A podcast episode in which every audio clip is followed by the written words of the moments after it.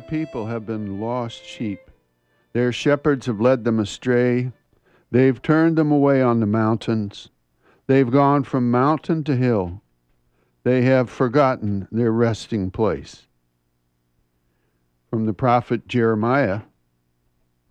Good morning, everyone. I'm Rob McCall. This is the Awanadu Almanac, a collection of natural and unnatural events, rank opinion, and wild speculation devoted to feeling at home in nature and breaking down the wall of hostility between us and the rest of creation. This is the Almanac for the first quarter of the snow moon, February eleventh to eighteenth, twenty eleven. Natural events, getting lost. I've never been lost on a mountain in Maine for very long, like Don Fendler there on Katahdin. But I have been on a strange trail on a strange mountain with a good friend whose G P S showed nothing. I have found the way from island to island in the fog in Blue Hill Bay for five days with fifteen people in three dories under my care and only a chart and compass to guide us. I have found my way around a strange city for days with only a couple of dollars in my pocket. And I've also been known to wander around a big box store for a very long time before asking for directions. Nearly as bad as being lost is trying to find someone else who is. In our early days at Cobscook Bay, two youngsters got lost in the thick woods between the car and the campsite, a distance of less than one hundred yards. One showed up a mile away and an hour and a half later. The other showed up just where he was supposed to be in about ten minutes. But the searchers' growing feelings of panic, of swirling thoughts, of running in circles and suppressing screams are as real as being lost yourself. Maybe worst of all is not knowing that you're lost, moving blithely along toward your destination only to find when you arrive that it is not there at all. And then the terror and panic and self-doubt hit all at once with a blow that can drive the wind right out of you. If you've ever been lost on land or sea, you've felt the loss of reason and perspective, the fear of insignificant things, the urge to grasp at straws or follow phantoms or your own follies. It's said that the lost tend to go in circles.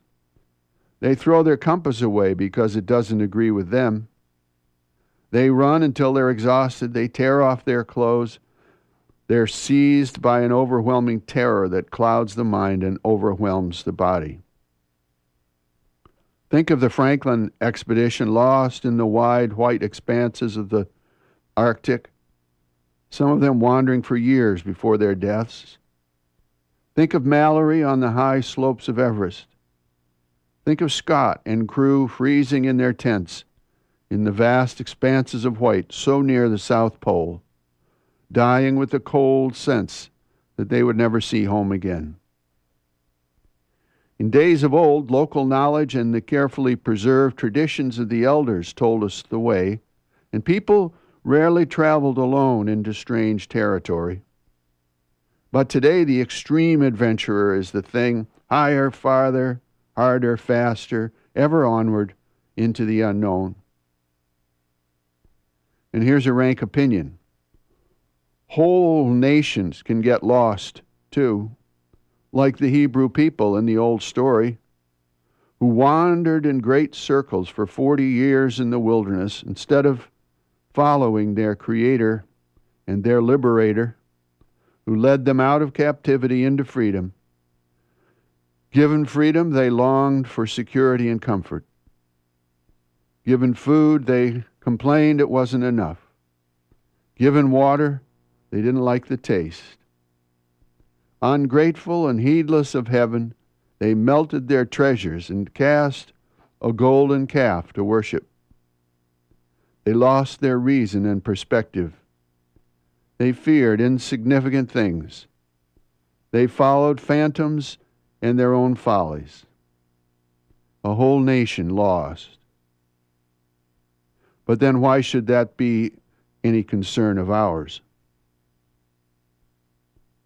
And finally, here's a seed pod for you to carry around with you this week from the book of Exodus. And the Lord said to Moses, I have seen this people, and behold, it is a stiff-necked people. Now, therefore, let me alone, that my wrath may burn hot against them, and I may consume them.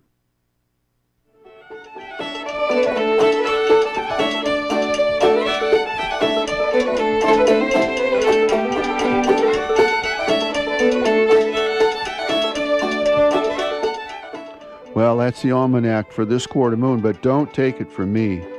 Go out and see for yourself.